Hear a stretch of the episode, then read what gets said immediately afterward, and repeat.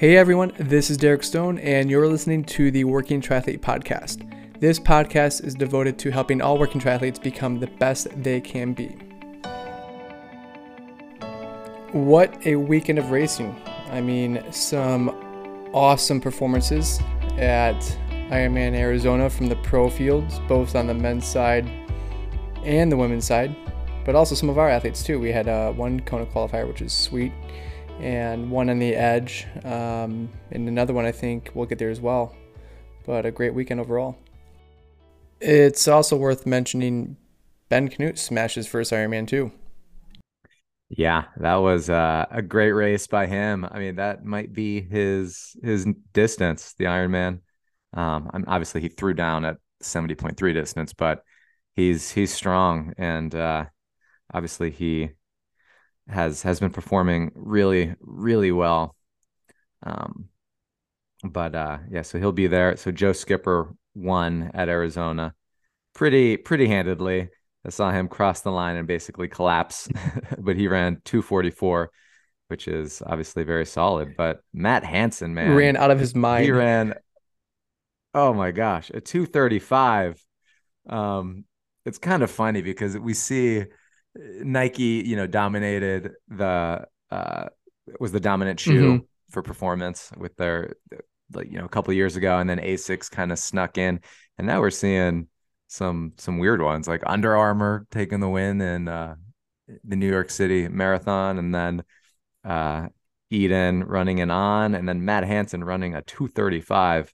That's 5:53 pace in on shoes. So it's kind of interesting to see. Yeah, it looks like all the shoes are catching up now with the same technology. All the stack heights are getting pretty similar too. Yeah, exactly. And who else was in this race that was notable? So obviously Joe Skipper won. Matt Hanson was second with an awesome run. So they qualified obviously for Kona. Ben Kanute, and then other notable. So Ben actually qualified too. Top three. Oh, okay, nice. And then Sam Long ended up getting 10th.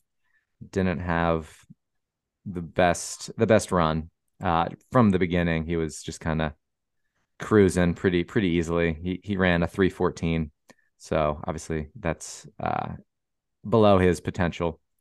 But he's been dealing with a decent amount post 70.3 world champs after that unfortunate circumstance with the penalty.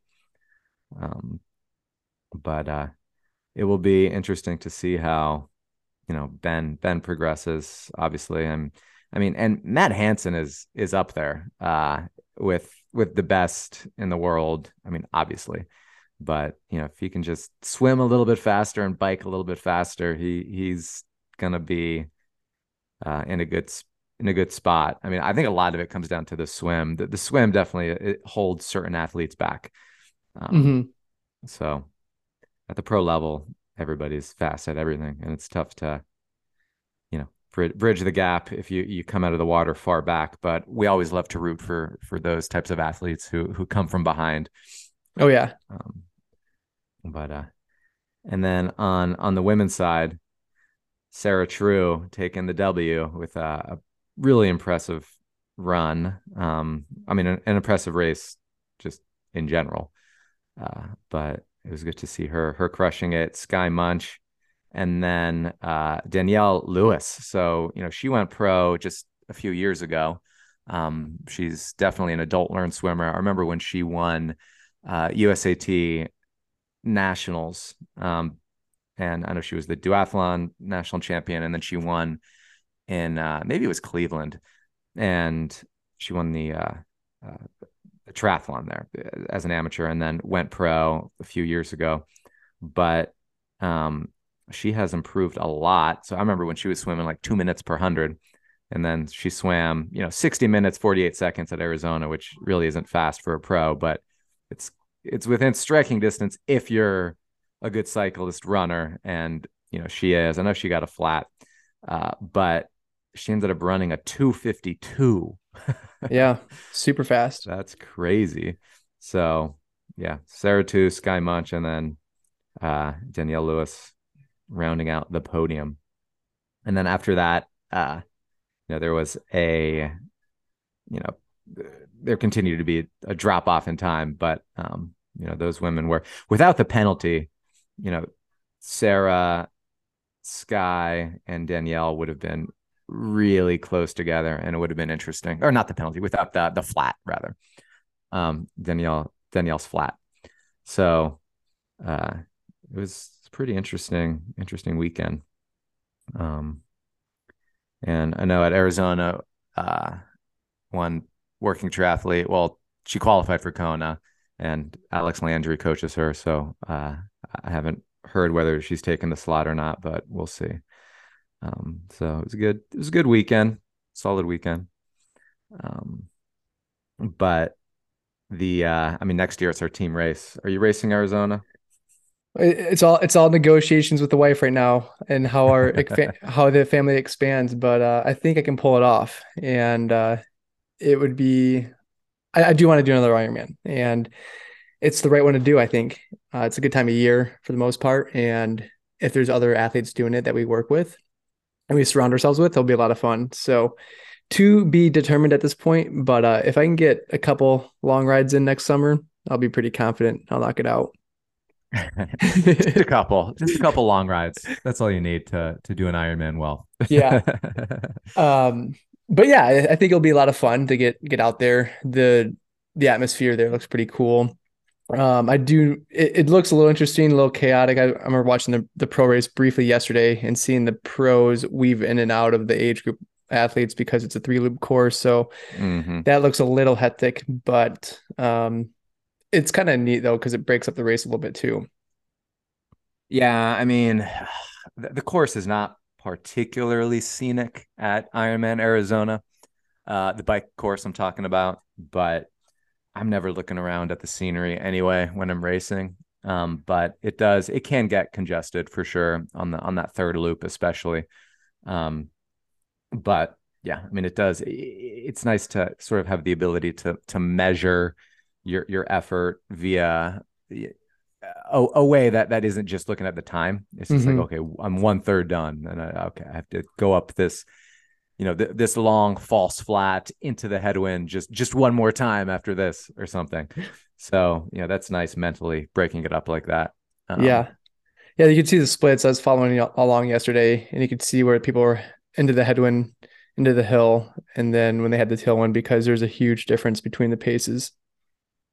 Yeah, exactly. I mean, there was like a 10-mile-per-hour difference when I did it between me going up and out and then coming back. Man. It's a lot. It's a lot of wind. But overall, I think clearly it can be a fast course, especially if there isn't that much wind. The run is pretty flat, and it's nice just around Tempe Lake and on that greenway. So we're excited for that to be one of our team races next year. And I know you've done it in the past, and I believe you're going to do it next year too as well, right? Probably. I haven't signed up for it. Well, I don't think you can sign up for it yet, but that is a potential race. Right now I'm leaning towards doing it. But I've also been thinking about Florida. That is always the question. It's like when I discuss athletes who want to do fall Ironmans, I mean, it's the three big ones that, we often target: Chattanooga or Florida or Arizona. And, our team race is Arizona.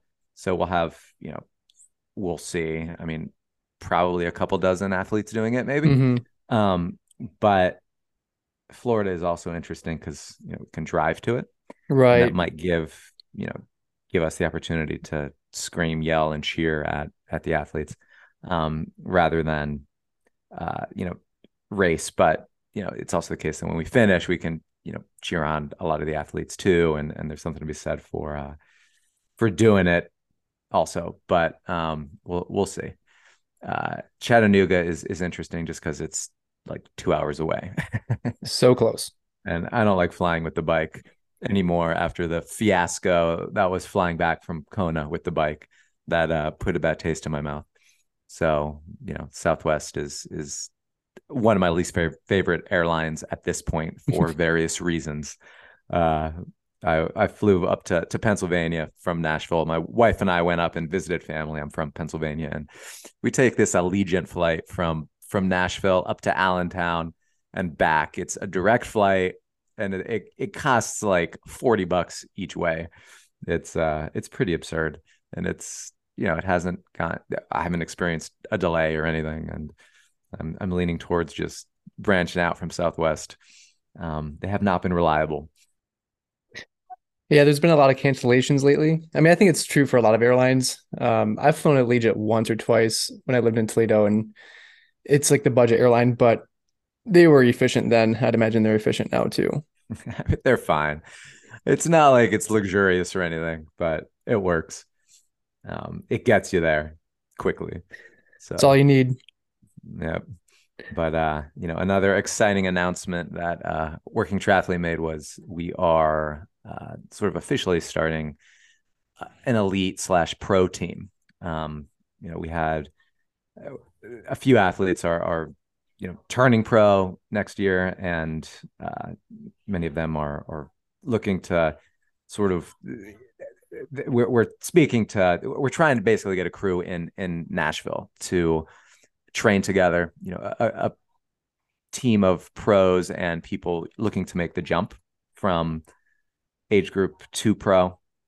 And we're going to do it right. I mean, in the United States, there aren't that many sort of teams or squads wherein professional triathletes are working out together every day and aiming to get better together. Obviously, there are run teams, mm-hmm.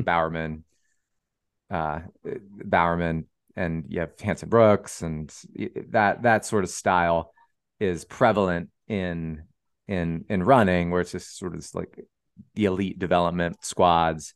And in triathlon, that does not really exist, which, you know, that always was interesting to me. I mean, it is the case that, for example, you know, in Boulder, there are a bunch of pros who work out together sort of informally, but, you know, our goal is to kind of pool resources and do train at a high level, integrate science. So we're the Working Triathlete global headquarters is leasing space at a performance lab, and we will have the ability to do lab testing. And we have developed partnerships with different brands, the most recent being Quintana Roo. So we are really looking to create a team of athletes who are going all in and looking to reach their true potential in triathlon, you know, to see how good they can be. Because there is this finite window of time where you can reach your genetic potential, your ultimate sort of lifetime genetic potential in triathlon. And a lot of athletes are trying to kind of do that alone or solo. And it helps to have that team around you, you know, a team of athletes trying to do it, but also a team of coaches, a team of fitness professionals, like, you know, physical therapists, you know, nutritionists, etc. We're really aiming to dial in everything and leave no stone unturned. And those applications are open.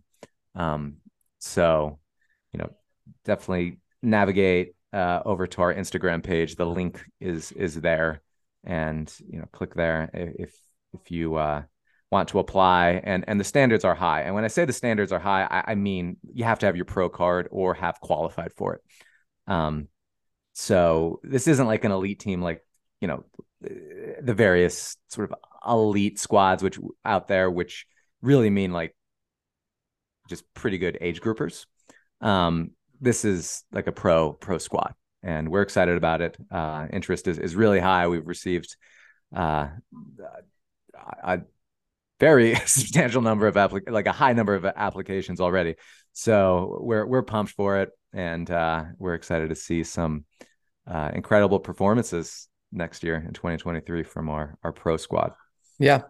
I'll say one thing, and I think anyone can relate to this. You know, we all grew up going to school on sports teams with teammates, and, you know, a lot of people are surrounding us. And like you mentioned, that's just not the case in triathlon. Maybe it is for, you know, short course racing a little bit more, but once you get to the long course racing, it's not that common. And when you think about getting together with people, the group effect is real. It, you know, it drives people to push the effort to do more and really just to be focused too, because, you know, if you're doing stuff by yourself, it's easy to lose focus. It's easy to kind of throw in the towel early. If you're in a workout, it's difficult, but if you're working with other teammates, there's just more motivation, and the opportunity to work hard is always going to be there. And when I say work out, I don't mean going out and doing stuff hard every single day, because there's obviously an element of recovery too, but smart training is obviously going to be a big part of that. Exactly. And, you know, it isn't, like you said, necessarily even just the group training. I mean, there's the nutrition and recovery piece of it. And we're just aiming to create a culture of excellence where athletes are inspired to dial everything in and live like champions. And, you know, obviously we're starting this pro squad, but that doesn't mean that, you know, our main focus isn't the age group racers, because our goal is to have athletes, you know, be inspired by the pro squad and for them to, you know, show up for the same group workouts. I mean, this isn't just like there are two separate teams now, or that, you know, the pros are necessarily getting uber special treatment. The idea is that we are aligning with sponsors to, you know, provide some gear and things like that for the pro squad, just because that's those billboards are more valuable from a investment perspective. But, you know, the idea is for everybody to sort of become inspired and also contribute to the success of the pro team, just as the pro team will contribute to the success of the just the age group squad. Ultimately, we're just, again, creating a culture where everybody wants to become better. Mm-hmm. And we're pumped. Speaking of the group model, I mean, you look at the Norwegians, which may be only two people. However, there is a team behind them. They are working together to maximize performance. But not only are they just working together, they are doing everything in their power to maximize performance, from every daily habit to sleeping and recovery, obviously training, and everything in between. Exactly. And obviously Christian and Gustav, they are receiving a lot of attention, and they've been on, you know, a couple really big podcasts. They were on Rich Roll, and then they were on the How They Train podcast. So they're sort of pulling back the curtain a little bit on how they train, and it's interesting. I mean, I recommend that you go and listen to all of those podcasts. I think they're pretty darn good. But I mean, ultimately, they're not doing anything crazy, like genuinely.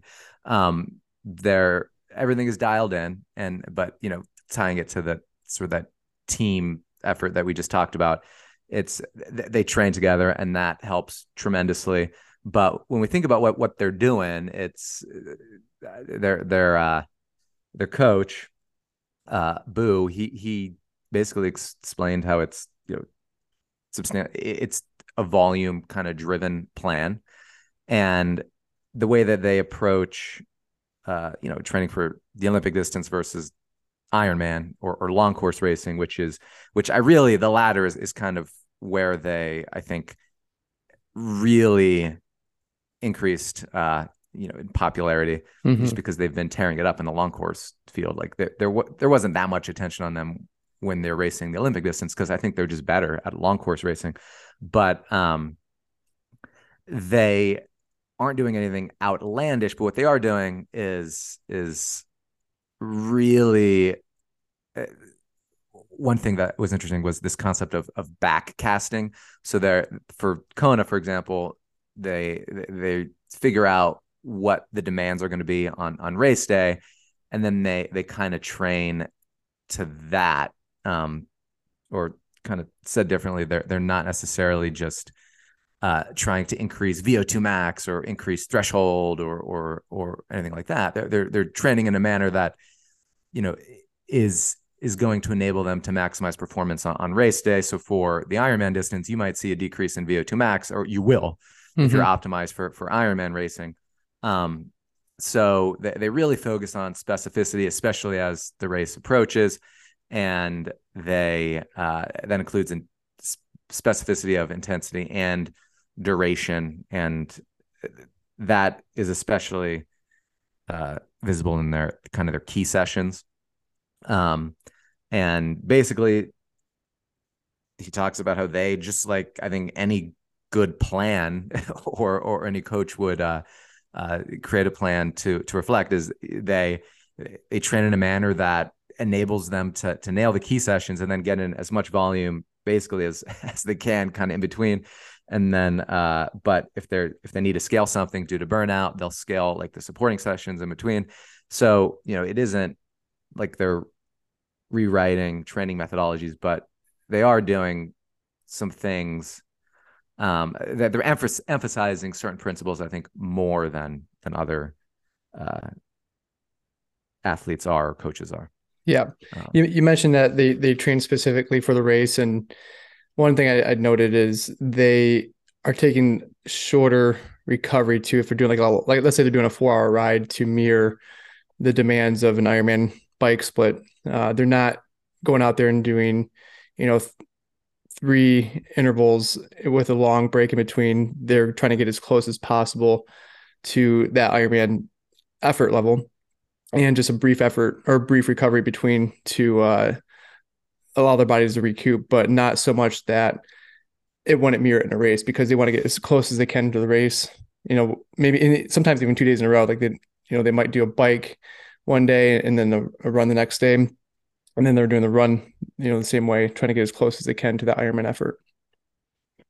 Yeah. And that gets at that, as the race approaches, you need to the plan has to be really race specific. You have to build efficiency at race pace, and the body gets better at what it does. So you have to do what you're going to have to do on race day, so that you get better at it. Now, there's definitely nuance to all this, and basically they went into sort of depth on specifically on their Kona build.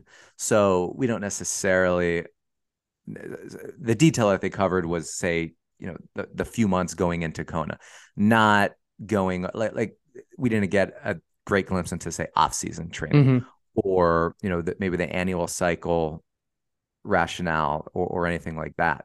And, but in general, I don't think there was anything particularly surprising. You know, it was just general good foundational principles of endurance training that they adhere to. And I will say that they train a lot, mm-hmm. and a lot of these principles that they talk about, you know, it's particularly applicable for high volume athletes, i.e. professionals. And we think about things like, you know, the lactate tracking. It is the case that you can glean a lot of great insight from that, but probably less insight than you think, especially if you are a typical sort of age group triathlete training, you know, 10 to 15 hours per week. So it was interesting hearing Bu kind of talk about how they utilize the lactate monitors. And basically it's just sort of they're not using it for real-time intensity control, which I think a lot of people think that they're doing, just because it's tough to get a precise reading on the lactate concentration with that, specifically for applying it to modulating intensity in real time. Like they know what pace threshold is, you know, they know that. And basically it is the case that they don't actually really train in a polarized manner. They do spend a lot of time right around threshold. And I think a lot of people, I think it probably is the case that the Norwegians do this, where, you know, they're doing the double and the triple threshold workouts each day on certain key days. And that got a lot of coverage. And I mean, the truth is you have to be at or on really under threshold if you're going to do that consistently. Otherwise you will burn out. So it's really important for them to dial in their intensity so that they don't just burn out. Because if they spend time above that, whatever critical power or their like max lactate steady state, they're just depleting that battery, and they're going to need more recovery, and they're just not going to have the ability to maintain as high a load just because of the outcome of spending time above threshold. They also have a big emphasis on kind of tracking calories and calorie burn, which is particularly important when you're training at the load they are, which is they're burning absurd numbers of calories. So they often view training in a sort of kilojoule burned manner, which is super relevant. Especially if you're training 35 hours a week.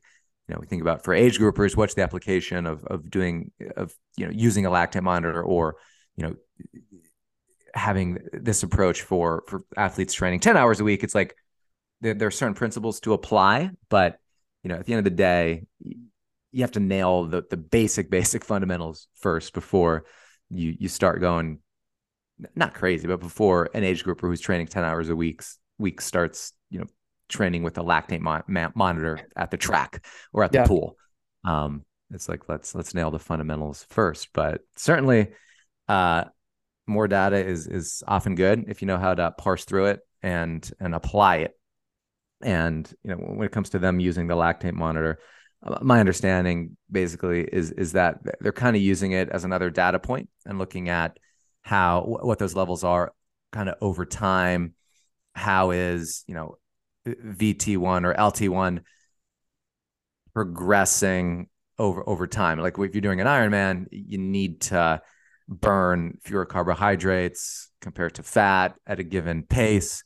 Their Ironman pace is right around LT1, and that is, they want to be really efficient there, and they want to move LT1 sort of up the power curve, so to speak, so that, they put out more power at and still, burn, say, 50% carbs, 50% fat at 300 watts. Whereas, maybe earlier in the build or something, they might be burning, 80% carbs, 20% fat at 300 watts or something. And I'm just pulling these numbers out of thin air, but the concept is just to get more efficient like that. So, basically they're using the lactate monitor to, I think, in a more long, with an eye towards the long-term tracking benefits of it. Yeah. I think another thing worth noting too is they're deliberate about recovery and fueling. So they are ensuring they are getting enough nutrients after workouts to properly be ready for the following day. And I think this is something, and sleep as well. So when I think about a lot of age group athletes and, if they feel tired or something like that, it's peeling back the layers of what can you control. And if you can control recovery, and when I say recovery, I mean, sleep is a huge thing, and your nutrition, and ensuring you're getting enough calories, because I know there's it's easy to undereat. And I think a lot of people underthink that. And I had an athlete last year that was having some issues, and when we looked at what he was burning each day versus what he was consuming, it turned out that he was just not taking enough calories in. And they are pretty deliberate with that. And I think a lot of age group athletes can take that and apply that too. Exactly. I mean, nutrition is a massive piece of the puzzle, and very few people, I think, dial it in as well as they can or should. But nutrition and body comp, all of these things matter, and it's all sort of a piece of the puzzle. And in my opinion, nutrition and recovery is fundamental. Like it's one of the pillars of training. just as important as the actual training is. Mm-hmm. So, you know, it is important to dial everything in and make sure that you're recovering well and not leaving that sort of a chance. I mean, alcohol, jeopardizing sleep, all of these things are going to hold you back. And what's clear is that the best in the world take these things very, very seriously, because it matters. But these things won't just help you in training. I mean, eating right, hydrating, recovering well, getting enough sleep is going to help you in your career, you know, at work. It's going to help you be present and more productive throughout the day. And you're just going to enjoy life more if you're healthy and not just flogging yourself in training and then recovering in a stupid way, in a stupid manner. So certainly dial all that in. Yeah, I mean, but hearkening back to, you know, how elites are training now, I think one kind of a recent development is less of an emphasis, and I alluded to this earlier, less of an emphasis on polarized training. You know, we're seeing a large number of athletes who are making their training, elite athletes making their training logs public. What we're finding is there's a lot more probably tempo work done mm-hmm. than might have seemed back, say 5 years ago, when polarized training, in the definition I previously described in this podcast, was all the rage. But what's clear is that, you know, the Norwegians and athletes like Kipchoge, their bread and butter, their meat and potato sort of intensity work it's tempo work. You know, so right around that. So above LT1, sort of up, you know, closer in that, say, upper heavy domain, or call it like sweet spot stuff, or even right around threshold. But they're accruing a lot of volume, say, around that threshold. And the language that you use, the definitions are different, but, you know, threshold being, just call it like 10K at a half marathon pace. Mm-hmm. Or, you know, kind of sweet spot on the bike. And we're just finding that that's a very productive zone to train in. Not that that is new information. It's just, I have a feeling that the trend that we're going to see amongst a lot of athletes is just more of a movement towards this type of training rather than, you know, super hyper polarized training. But we'll see. But yeah, I mean, it's exciting that, you know, we're getting better glimpses into what many different coaches are doing, many different athletes are doing. It isn't like hidden knowledge anymore, with coaches holding, you know, their specific methodology close to their chest or doing secret training. A lot of it is public mm-hmm. on Strava. And I think this sort of group think, it's almost like it's like a global push towards figuring out, what is the best way to train for Olympic distance? What is the best way to train for 70.3 or Ironman distance racing? You know, we know what the best athletes are doing with, you know, a fair amount of precision, and, you know, the coaches have the ability to kind of take certain principles from maybe other coaches, apply them to athletes. And I mean, athletes are all different also. So, you know, one athlete might demand a different, you know, way of training to reach their potential than another, or they might have to train in a different way to optimize performance at a specific distance than another. But, you know, it's an exciting time just because of social media and podcasts. I mean, we get glimpses into the minds of, you know, great exercise scientists and coaches and athletes. So it's an exciting time for sure. Yeah.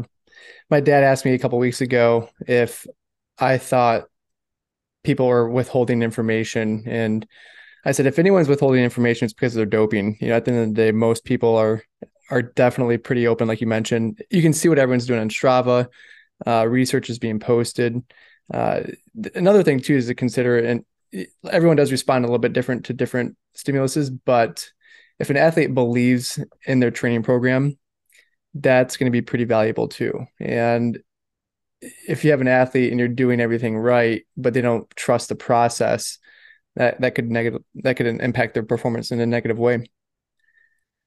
Right. Exactly. And one good thing is that, you know, the science now, we're sort of able to really get in and in a kind of a nitty-gritty manner and identify, you know, based on something like a power curve, or, you know, what percentage of critical power, or what percentage of VO2 max is one's, say, critical power, that you can look at that and you can kind of know, okay, well, this athlete is lacking in this range. So this athlete might need to do, you know, spend a little bit more time on threshold work, or, you know, this athlete needs to develop just aerobically a little bit more. And then, you know, you could tweak training to that. So, and that's kind of the advantage of lab testing fairly frequently. You know, you can really measure, just like kind of metabolic changes, or how the athletes are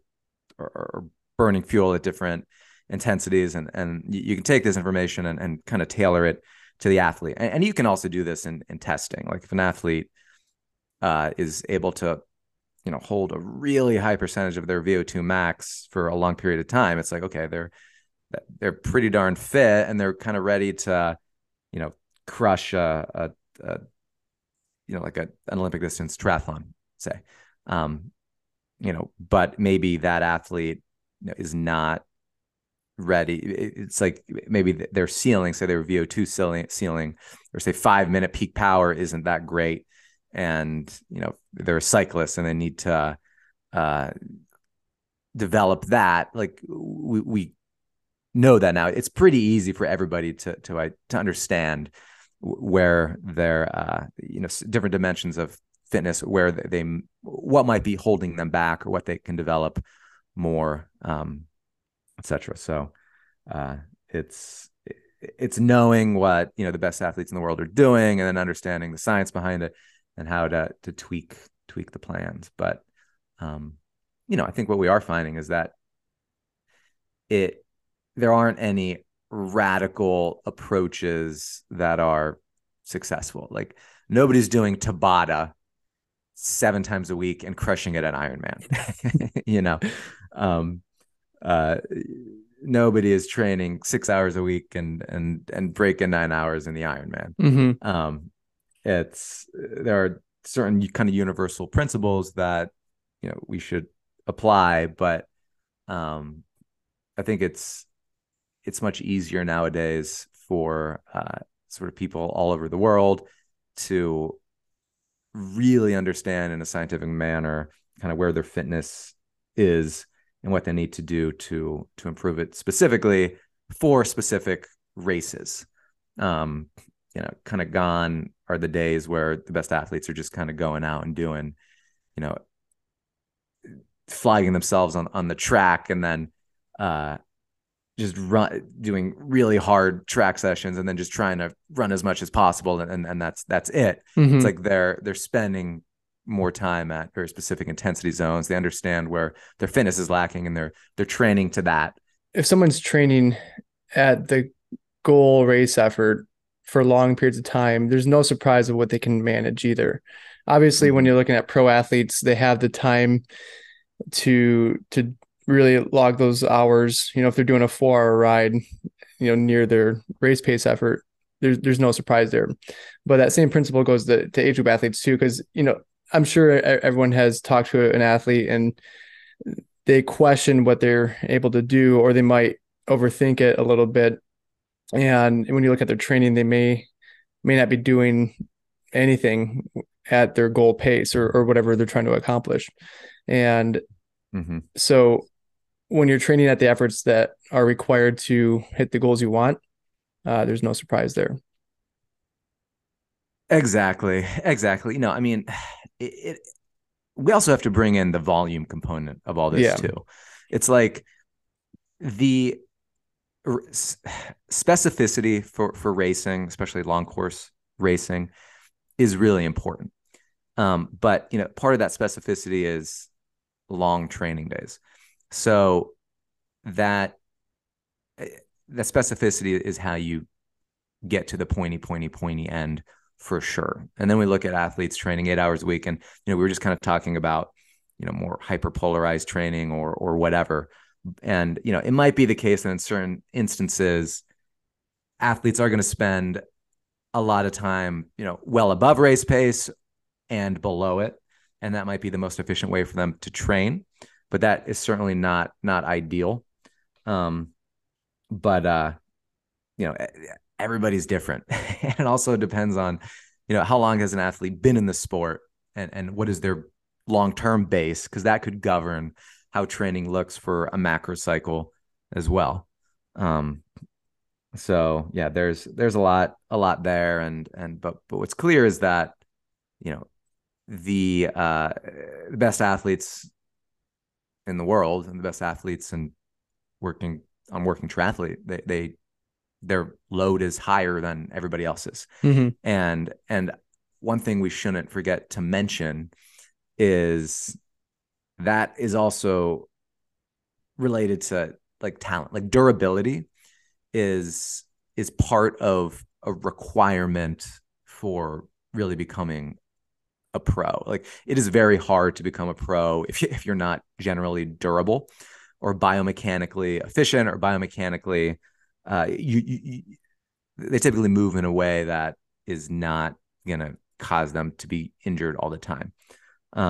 So the ability to withstand a high training load is not only is it related to nutrition and recovery, it's also just related on your body's just foundational ability to recover.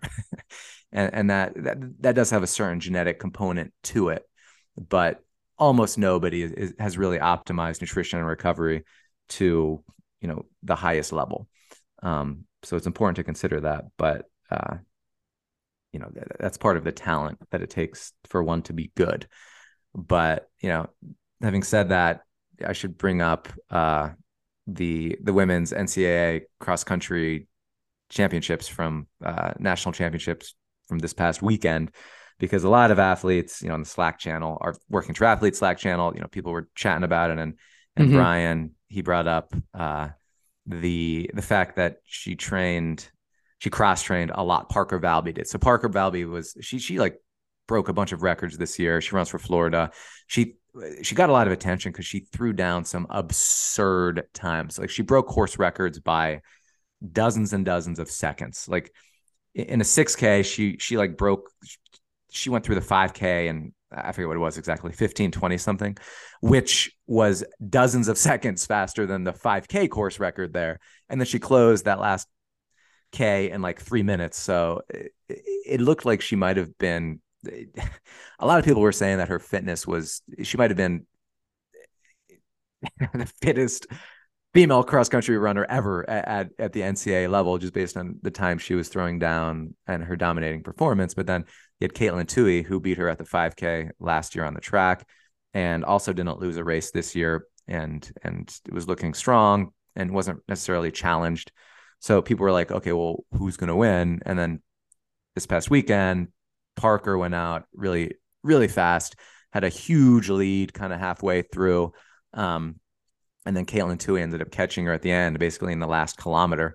And, you know, part of that might have been that Parker went out too hard, but I mean, so Tuohy ran a better race. But anyway, the whole point of bringing this up was that I thought it was interesting how Parker trained. So Chris Linsky is her coach, and he talked about how, you know, she was only running 3 to 4 times per week, 20 to 25 miles in total per week, and then everything else was cross training. And my understanding is that most of that cross training was on the elliptical and similar machines, and that was sufficient sort of specificity that she was able to be one of the best runners in the NCAA.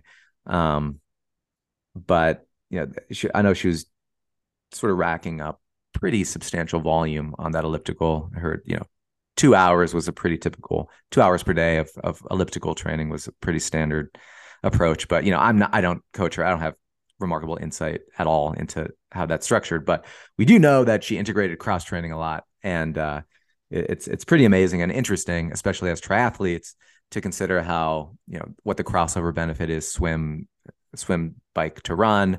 I think there's very little swim to bike and swim to run. I know there is very little because that's what the studies show, but there is solid crossover benefit bike to run. We know that there's a decent amount there, and certainly elliptical to run, there's almost certainly even more. So if you're injured or something, don't get down on yourself. It's possible to run really well off of some good cross training, at least at the 6K distance, right? Because correct, yeah, you can't really cheat in a marathon distance, and yeah, I think you could go up to a half marathon on lower run volume if you are cross training, and do well. But if you are stepping up to like the long races, like a marathon, for example, you definitely need that volume underneath your belt. But I also know someone from college that spent a lot of time on the elliptical, and very similar situation. They tended to get injured easily, but they were a phenomenal miler. You know, they went low fours or maybe even sub four, you know, back in, you know, early 2000s, which was good back then. Now it's pretty common for people to break four, but you know, cross training can help, especially for those shorter distances for sure. Yeah, I mean, you know, you're developing mitochondria and all of that function. It's there's something to be said for specificity for sure. You know, I remember, was it one study? I'm trying to remember like how it was structured, but you know, they trained one leg in some aerobic way. I forget if it was cycling one and only using one leg, or what it was, or squats, like a bunch of squats, but the adaptations occurred only in one side and in that leg. It didn't occur on the other leg. So they had this tremendous muscle imbalance, not only muscle imbalance, like strength imbalance, but also just the mitochondrial health just wasn't there. So they couldn't, the other leg could not take oxygen, you know, combine it and create ATP and use that to do work. It was just weaker across the board, just strength wise and just aerobically. So, and that's why there isn't tremendous crossover benefit swimming to running or swimming to cycling for, say, even slightly developed athletes. Mm-hmm. You know, if you're not fit, anything you do is going to help you do anything else that requires fitness. For sure. So that's step one. I'm talking about, you know, somebody's, you know, top 25% in an Ironman or something. They, you could swim 50,000 yards a week, but that doesn't necessarily mean your run is going to improve at all above baseline. Mm-hmm. Now for an Ironman or for a triathlon, you know, maybe you'll run better if you have that swim fitness. That's for sure.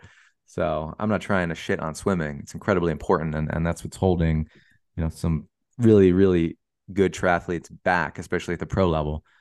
We know obviously who they are, but, they're working on it, and you know, we'll see 2023. I'm excited to see. I mean, what's clear is that the performance of the pros it's improving across the board. Mm-hmm. On the men's and the women's side, it's everybody is throwing down, and it's an exciting time.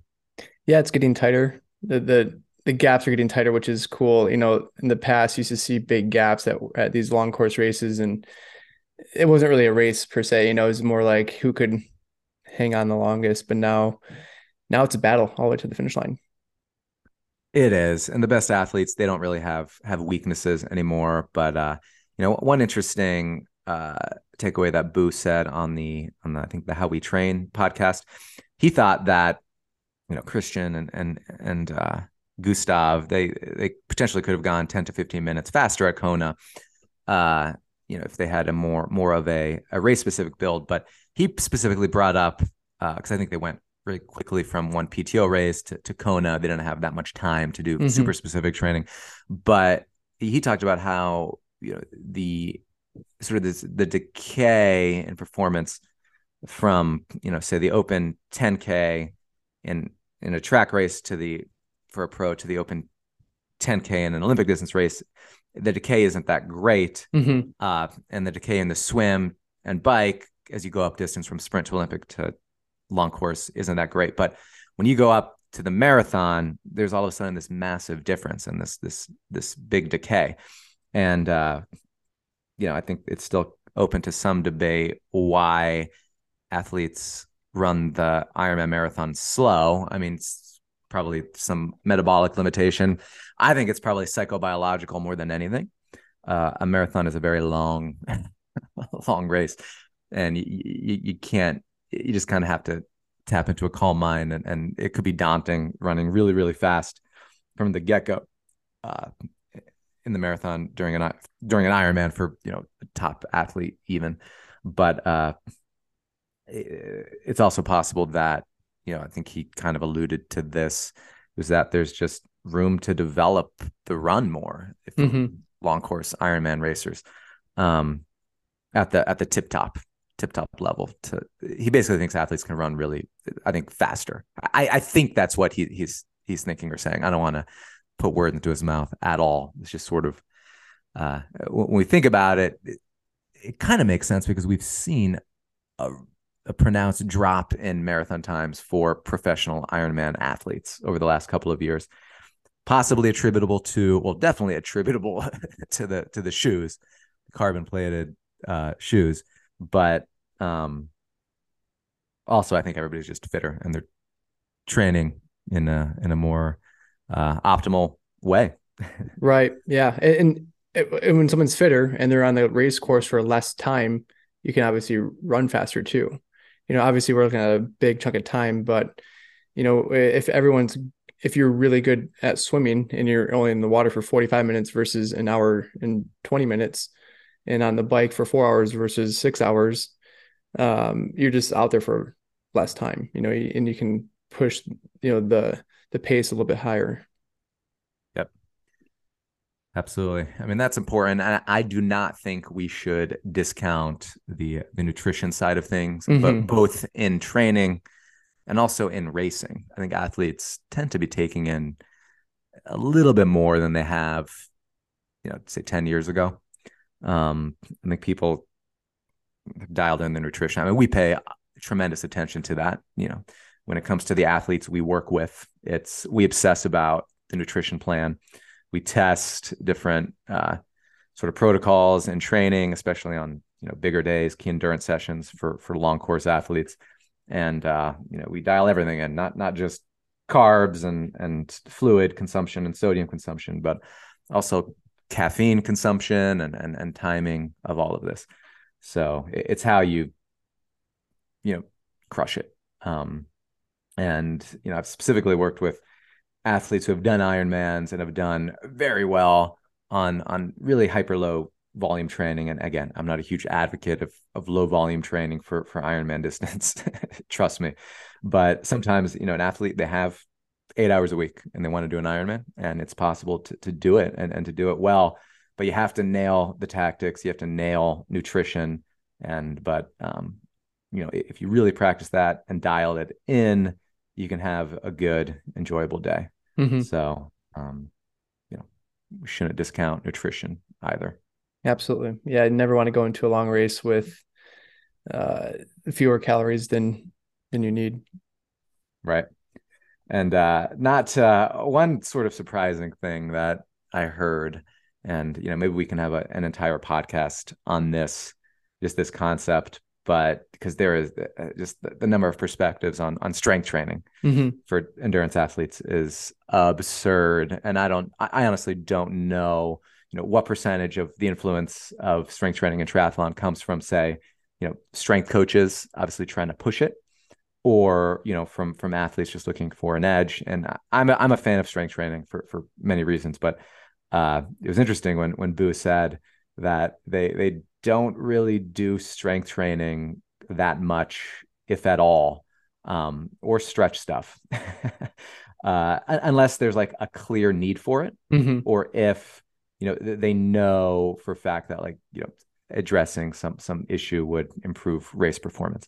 So I was kind of surprised when I heard that. And, you know, obviously said that, and I don't mean to oversimplify it and say that they don't strength train, but it's almost like he sort of placed it on in a place of fairly low importance in their overall plan.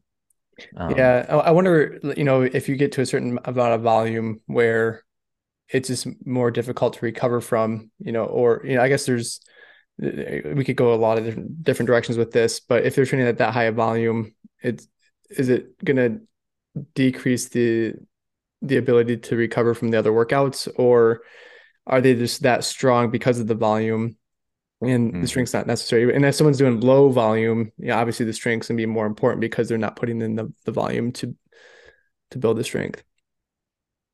Yeah. And I think a lot of it, honestly, has to do with, you know, Gustav and Christian, they were kind of the survivors of the sort of the Norwegian, not experiment, but, you know, it goes back to what I talked about earlier about sort of like biomechanics and just the propensity not to get injured. Like if one is durable, it's just a good thing for knocking out high load. You need to be durable to do so. And it is perhaps the case that just naturally they're balanced and naturally strong. And it isn't maybe as essential for athletes like that to focus on strength training. Whereas, you know, older athletes I work with, it's not really negotiable. And certainly in the off season, almost everybody, well, everybody who I coach, we focus on strength, and we see some, you know, good, I think there's a lot of benefit to it for certainly most athletes. But for younger athletes, I do believe, like without a shadow of a doubt, that it's probably less essential. Especially if those athletes are just generally balanced. You know, they don't have strength imbalances, they don't have injuries, they have good range of motions and good, they can activate their muscles in, you know, good productive patterns, and their form doesn't decay late into a race. Then certainly the value of strength training, you know, absolutely is lower than somebody who has all of these imbalances, or, you know, they compensate, you know, with their quads or something when they run and don't activate their glutes, or they lack stability, say. And certainly if you lack stability and the ability to control your sort of the movement patterns of your body in a stable way, you're going to get injured. But if you can do all of that, then okay, you're training 35 hours a week, swim, bike, run. Where are you going to fit in the strength? What does that look like? And again, it's a question mark. It's like everybody's an individual, and maybe there's a seasonality to it, but all of this has to be considered, and it's kind of interesting to think about. Yeah, absolutely. But I know I'm going to hit the squat rack heavy this winter. Me too, if I want to keep up with you on the bike.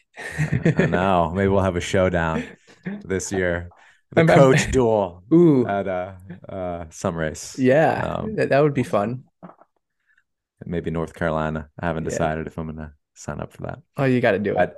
Well, one issue was 70.3 North Carolina is a little bit later in the year. It is a week or two later. Yeah. Yeah, it's like October 20 something. Whereas I think it was the first week in October this year and last year, right? Yep. So, you know, if Arizona is a target race, it's not going to happen. I don't like racing 3 weeks before an Ironman.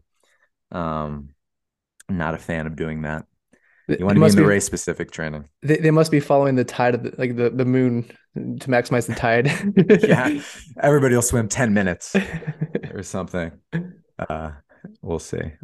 But I don't know. Maybe you'll come down to Music City or something for Music City Olympic. June.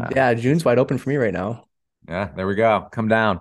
That's a team race for us. We'll probably have 40 or 50 athletes show up to that one. Oh, yeah. So we love that one, right? In front of Titan Stadium, right at the riverfront in Nashville. It's a beautiful sort of race, a venue, and it's a fun race. It's an Team awesome magic. Race. So yeah, it'll be good. Well, cool. Hopefully this was an interesting podcast for people. You know, I don't want to, it's sort of difficult talking about like trying to put together or assemble how people who you don't coach train, and when everything is fed in tidbits and not in a sort of textbook, like logical manner. But yeah, it's kind of interesting to look at what, you know, one set of people are doing and looking at it and kind of translating it and thinking about it in light of how most people should be training. Yeah. But it was cool. All right. Well, if anybody wants to reach out to Derek or me, feel free to email us at info@workingtriathlete.com. And if you enjoyed this podcast, do us a favor and subscribe. Make sure you leave us a review and share it with a friend. Have a good one. See ya.